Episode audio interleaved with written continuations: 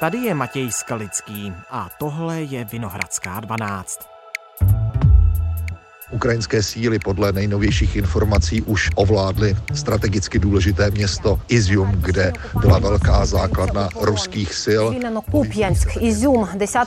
Ukrajinští vojáci významně postoupili na východní a jižní frontě. To jsou ten největší postup se ale Ukrajincům podařila na východní frontě v Charkovské oblasti. Podle Kyjeva tam osvobodili tři desítky obcí. Ukrajinci útočí, Rusové prchají. Jak rychle? S jakými ztrátami? Jak to teď vypadá na osvobozených územích? A jsme svědky zlomu v Putinově válce na Ukrajině? Ptám se bezpečnostního experta Vojtěcha Bahenského z Fakulty sociálních věd Univerzity Karlovy.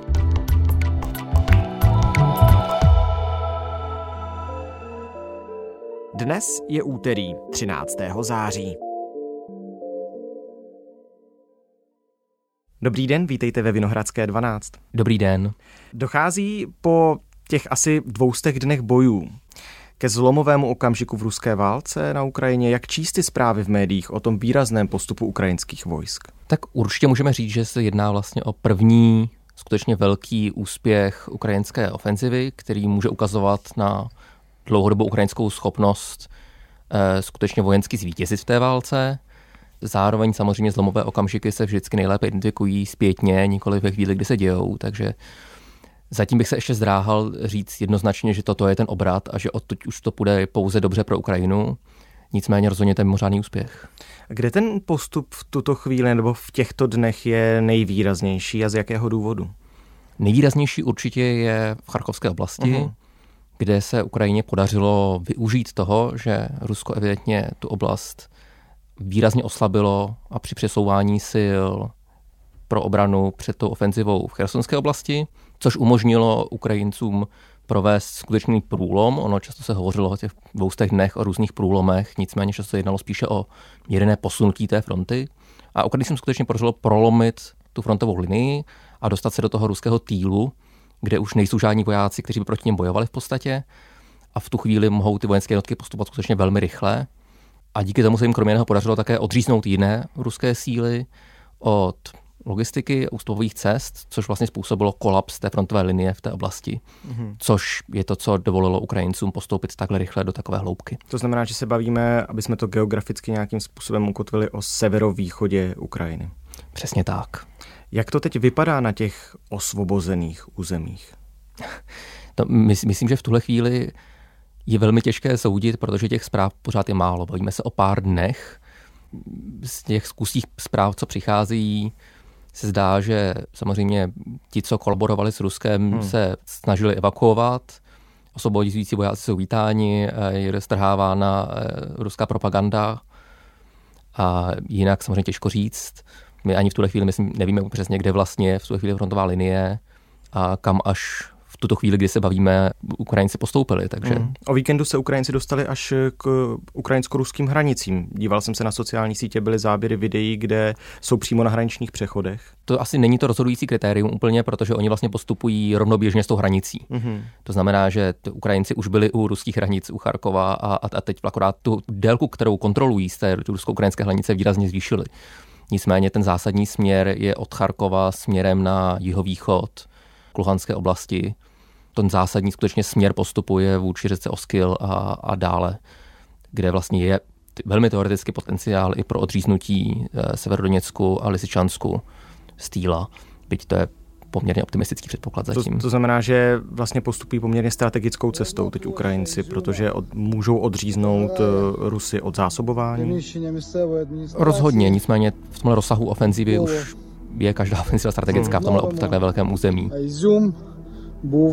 є і буде Україна. І все буде Україна. Вірте в ЗСУ.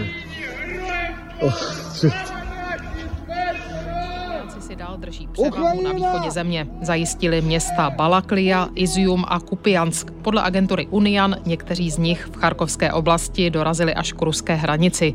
Za poslední dva dny na východě osvobodili přes 3000 km čtverečních. A jak k tomu mohlo vlastně dojít? Ukrajinci zaskočili Rusy tou mohutnou ofenzívou? Šlo tam o ten moment překvapení? Do značné míry ano. Myslím, že prvotním problémem pro Rusko samozřejmě je to, že chybí síly. Hmm. Ta frontová linie je velmi dlouhá, Rusko stále se zdráhá mobilizovat a v tuhle chvíli už ta mobilizace pro ně bude čím dál tím obtížnější. S tím, jak vlastně využilo skoro veškeré své kapacity na frontě, tak nemá rezervní důstojníky třeba pro ty nové jednotky, i kdyby se rozhodlo mobilizovat. A vzhledem že se má málo, tak je musí různě přesouvat na té frontě podle toho, kde očekává, že ten útok přijde a Rusko přesunulo velkou část svých sil do té chersonské oblasti, což nevyhodně způsobilo to, že na jiných částech fronty těch sil bylo poměrně málo. A zároveň to znamená, že Rusko nemá minimálně na tom severu východě evidentně nebo nemělo rezervy, které by byly v týlu a čekali vlastně na to, že v případě, že by přišel někde ukrajinský útok, aby tam přesunuli. Což je v této kombinaci vlastně umožnilo Ukrajincům využít té slabé části fronty, kterou zřejmě hlídali pouze nějaké mobilizované jednotky z Luhansku a e, Rosguardia, co jsou v podstatě e, militarizované jednotky policie, které samozřejmě nejsou dobře vybavené pro to, aby čelili obrněnému útoku. A to umožnilo vlastně Ukrajincům využít té slabosti a prorazit. Hmm. To znamená, že teď Rusové z těch míst prchají? Dá se to přímo takto nazvat? Ne, že se stahují, ale utíkají? Myslím, že by se to tak dalo nazvat. Hmm. Zase tam byl bych malinko ostražitý v tom hodnocení, protože, jak jsem zmiňoval, těch zpráv, co přichází zprávy, jsou zpravidla kusé a je poměrně těžké z nich dovozovat nějaký celkový obrázek. Nicméně minimálně z té už osvobozené oblasti skutečně ten, kdyby nic jiného, tak to musel být velmi rychlý ústup za cenu opuštění munice, vybavení a tak dále. Nicméně tedy bombardování ukrajinských pozic stále pokračuje. Náš válečný zpravodaj na Ukrajině Martin Dorazínce v neděli stal v centru Sloviansku svědkem ruského útoku na obytný dům plný civilistů. Tohle to zrovna není ta nejpříjemnější situace. Útok na Sloviansk tady před několika minutami Tady už přibíhají ti místní lidi, kteří vyběhli z domu. Kdybychom se my s naším autem opozdili o minutu, o dvě, tak už bychom nebyli. Já se. Já se těž neomdal. Našli jsme jednu paní v panickém šoku, která jenom křičela, nebyla zraněná.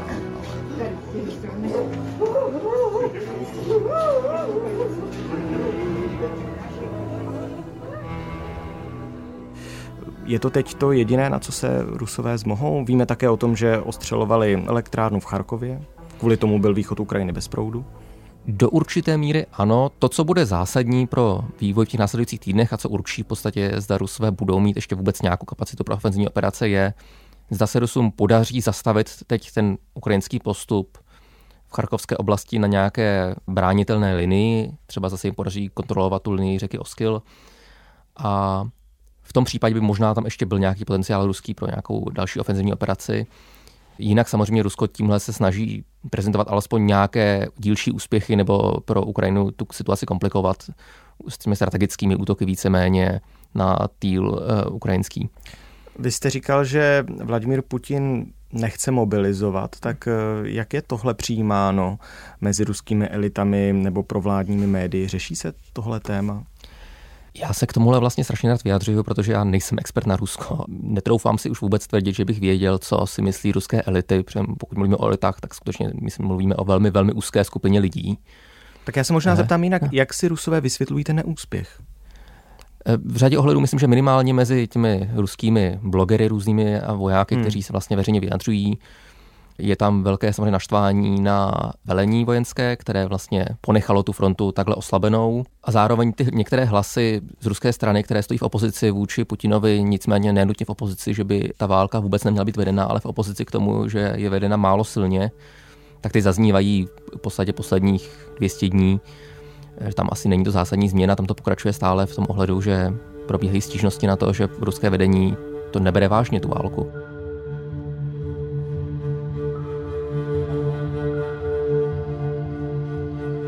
Snahy Kremlu vytvořit přesvědčivý propagandistický příběh o válce na Ukrajině jsou v troskách. Vysoce postaveným Rusům vadí například i neobratná informační taktika ruského ministerstva obrany, které se během prvních dnů ukrajinské protiofenzivy zdrželo jakýchkoliv komentářů k situaci.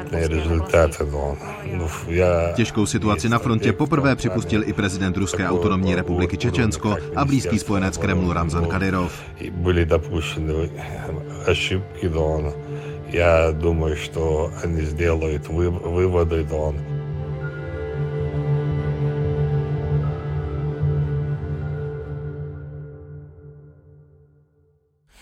Jaký další vývoj očekáváte teď v nadcházejících dnech a týdnech? Kudy dál bude ukrajinská ofenzíva prorážet tu obranu ruských vojáků?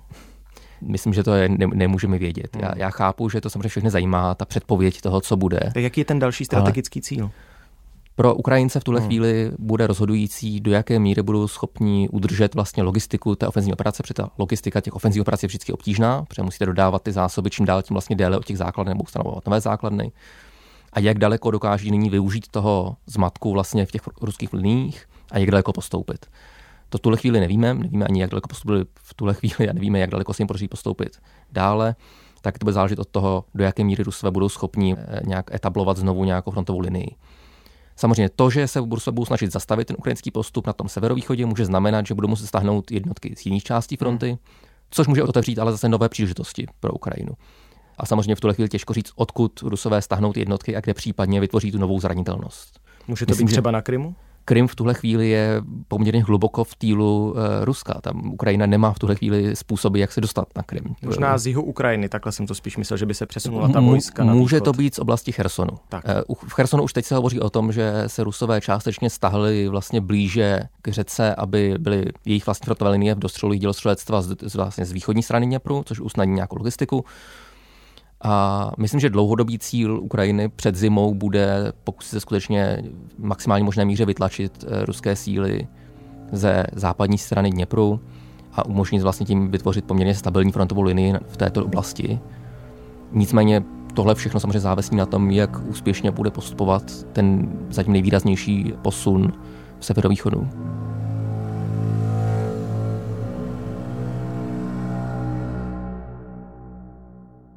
Jakou roli možná při tom poměrně rychlém přesunu, na který jsme nebyli za těch 200 dní zvyklí, hraje eh, těžká obrněná technika, tanky?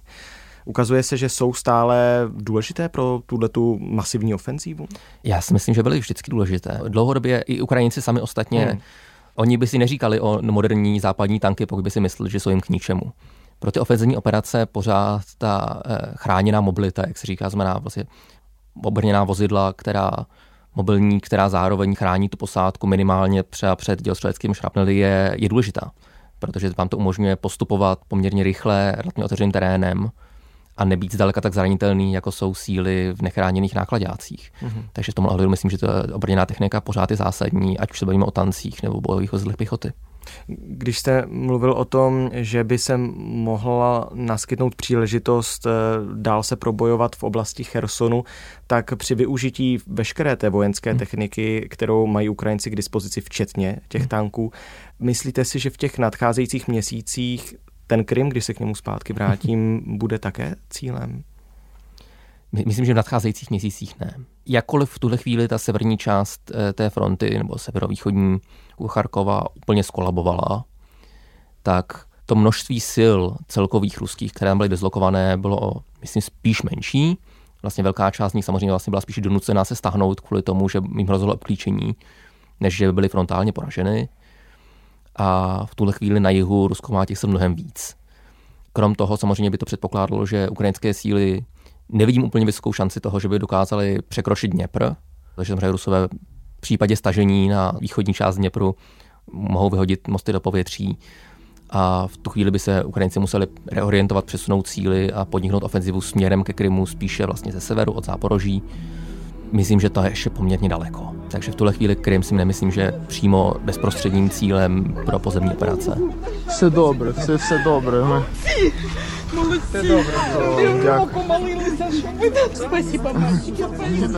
Osvobodit se prý podařilo i obec Balaklia. Državný prápor Ukrajiny. Nově vstyčenou ukrajinskou vlajku tam na sociální síti Telegram ukazuje přímo šéf zprávy Charkovské oblasti Oleksij Něhubov. Hlavně z Charkovské oblasti se už Rusové hromadně stahují.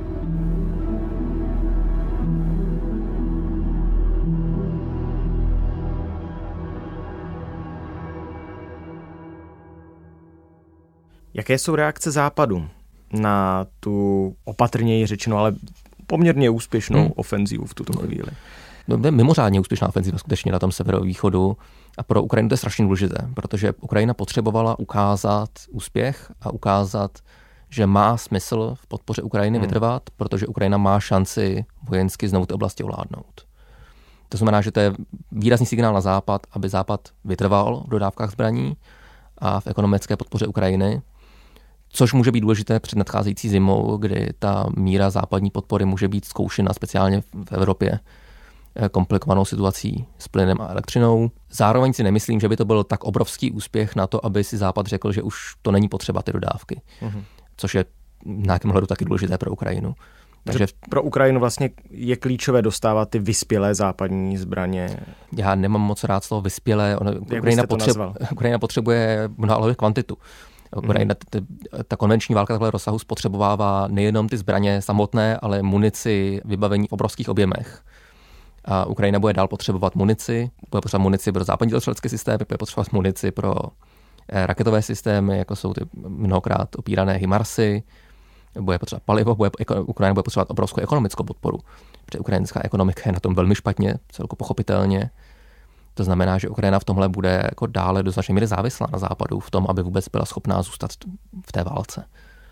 Myslíte si, že Západ Ukrajinu podcenil? V nějakých ohledech určitě, ale myslím, že je vždycky lepší podceňovat spojence a přátele a přeceňovat nepřátele než naopak.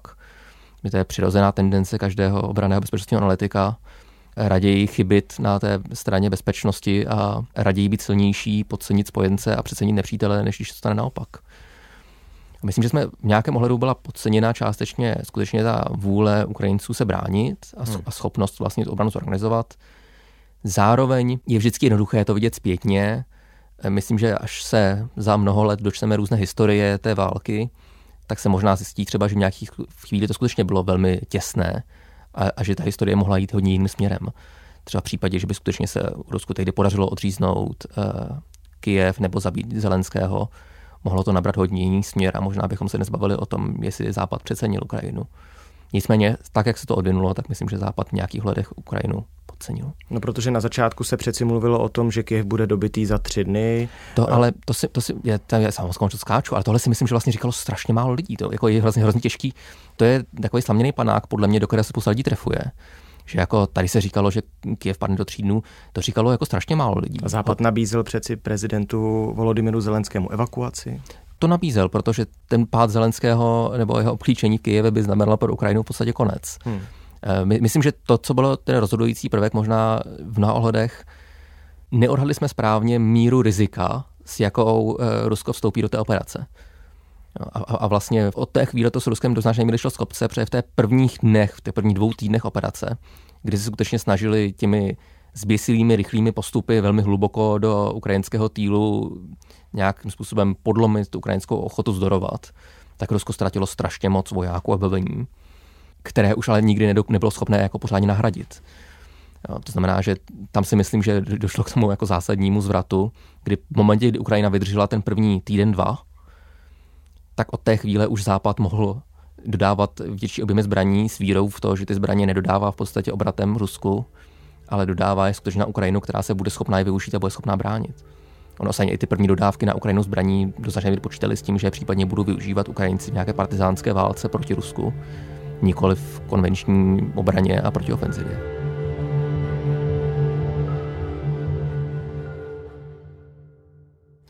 Já jsem četl teď v Respektu rozhovor s americkým historikem Philipsem O'Brienem, který popisuje, že analytici selhali, když označovali Rusko za velmoc. Myslíte si to samé? Ne. Já, já, já, já s panem O'Brienem v tom úplně nesouhlasím. Samozřejmě záleží na tom, co, čemu říkáme velmoc. Těch definičních kritérií hmm. je celá řada. Jadernou Nicméně, velmocí asi. Jadernou velmocí je Rusko pořád jednoznačně. A zase vždycky jsme věděli, že Rusko je ekonomicky třeba slabé relativně. Hmm. A neměli bychom zapomínat na to, že Ukrajina neporáží Rusko sama. Kdyby Ukrajina nedostávala obrovskou materiální a finanční podporu ze strany Západu, tak by v té válce už dávno nebyla. Myslím si, že v tomhle ohledu je to trošku nefér hodnocení v tom, že skutečně do značné míry díky západu Ukrajina je stále v té válce a může registrovat tyto úspěchy. Jo, pokud by Ukrajina byla sama o sobě, tak by ekonomicky skolabovala, vojensky by došla munice, došla by jí technika a skutečně by asi ta situace na bojišti vypadala hodně jinak. Takže myslím, že v tomhle ohledu Rusko je velmoc, samozřejmě je jedna z těch nejslabších velmocí, pokud bychom se bavili o tom, že dneska velmoci jsou třeba Amerika, Čína, Rusko, tak Rusko je jednoznačně nejslabší z nich. A samozřejmě ta válka tomu hodně, hodně přispěla, že teď je nejslabší. ale myslím si, že by byla chyba zatím odepisovat Rusko úplně v tom ohledu. Možná i s ohledem na to, že teď by mohlo kvůli té ofenzívě ukrajinských vojsk znovu zvažovat využití třeba nevím, taktických jaderných zbraní. To riziko se asi trochu zvýšilo. Myslím, že pořád nás může malinko utěšovat to, že zaprvé Západ skutečně velmi silně signalizoval Rusku, že to považuje za zcela nepřijatelné a že budou následovat další kroky ze strany Západu, pokud by to Rusko udělalo. Osobně bych řekl, že pravděpodobné první využití jaderné zbraně by bylo skutečně demonstrativní, nikoli přímo proti nějakému cíli na Ukrajině. Což dává ještě nějaký prostor potom pro to odvrátit úplnou katastrofu. Nicméně samozřejmě to riziko se malinko zvýšilo, pořád bych neřekl, že to riziko je nějak zásadní. Skutečně myslím, že v mnoha ohledech, pokud jde o té jaderné zbraně, tak po prvních několika týdnech si ta situace nějakým způsobem stabilizovala. Z obou stran vlastně ty strany našly, jak, jak myslím, myslím primárně jak Západ, tak Rusko, našli způsoby, jak navzájem signalizovat, co je a není v nějaké míře přijatelné. A v tomhle ohledu třeba já osobně jsem se toho používaných zbraní přestal obávat, nebo přestal obávat. Obávám se ho relativně méně, řekněme po prvním měsíci dvou té války. A teď se nezačnete tedy bát o mnoho více? Nezačnu se bát o tolik více. Myslím, že tam skutečně ten kritický moment může být buď v momentě, kdy ukrajinské síly budou postupovat proti těm oblastem Luhanské a Doněcké oblasti, které původně vlastně byly kontrolované mm-hmm. Ruskem. A to největší riziko pak samozřejmě přijde s Krymem. Už teď vlastně se k nám dostali zprávy, když jste mluvil o Luhansku a Doněcku, že Ukrajinci jsou u Doněckého letiště. A tak, tak Ukrajinci jsou od Doněckého letiště, ale zároveň Doněcké letiště skutečně přímo na té frontové linii v podstatě od začátku války. Takže tam Takže myslím, ještě že... nejsou na území, které bylo zabráno od roku 2015. Je možné, že se tam nějak ocitli na kraji, nicméně pokud je o charakter těch menších útoků, které probíhají na dalších částech fronty, tak jejich účel může být třeba vázat vlastně ty ruské síly v tom místě fronty a neumožnit jim přesun na ten sever, aby nějaké etablovali tu frontovou linii na hmm. severu. Ty ofenzivy nemusí být nutně, ne, ne každý útok probíhající na frontě má nutně za cíl okamžitě postoupit do týlu nepřítele nebo provést průlom. No, pro Ukrajince to musí být tak či onak obrovská vzpruha, když teď vidí, co se děje na frontové linii, která se tedy hýbe každým dnem o kilometry směrem zpátky na východ, tak myslíte si, že teď mnohem jasněji vidí nějakou možnost vítězství v této válce? Já, já si myslím paradoxně, že možná ne, protože v Ukrajině se o tom obecně moc nepochybovalo. Tam pokud se podíváte mm. na ty průzkumy veřejné které samozřejmě se dělají obtížně v této situaci, tak ta víra v to, že Ukrajina zvítězí a že osvobodí i ty vlastně původně okupovaná území jako Krym nebo Doněck, Luhansk, byla obrovská. Během celé té války, s výjimkou úplného počátku. To znamená, že tam si myslím, že ten rozdíl paradoxně možná takový nebude, byť samozřejmě pro ty vojáky to bude obrovská spruha a zadosti učinění takovýhle úspěch. Tak uvidíme, jak se ta situace bude dál vyvíjet. Moc díky, že jsme to teď mohli spolu probrat. Děkuji za pozvání.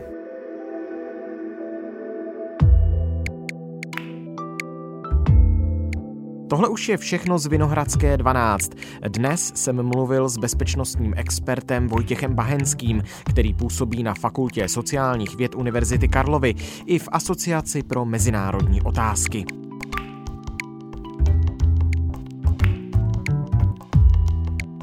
Vinohradská 12 to je spravodajský podcast Českého rozhlasu. Najdete nás na webu iRozhlas.cz nebo v aplikaci Můj rozhlas, no a taky ve všech dalších podcastových aplikacích.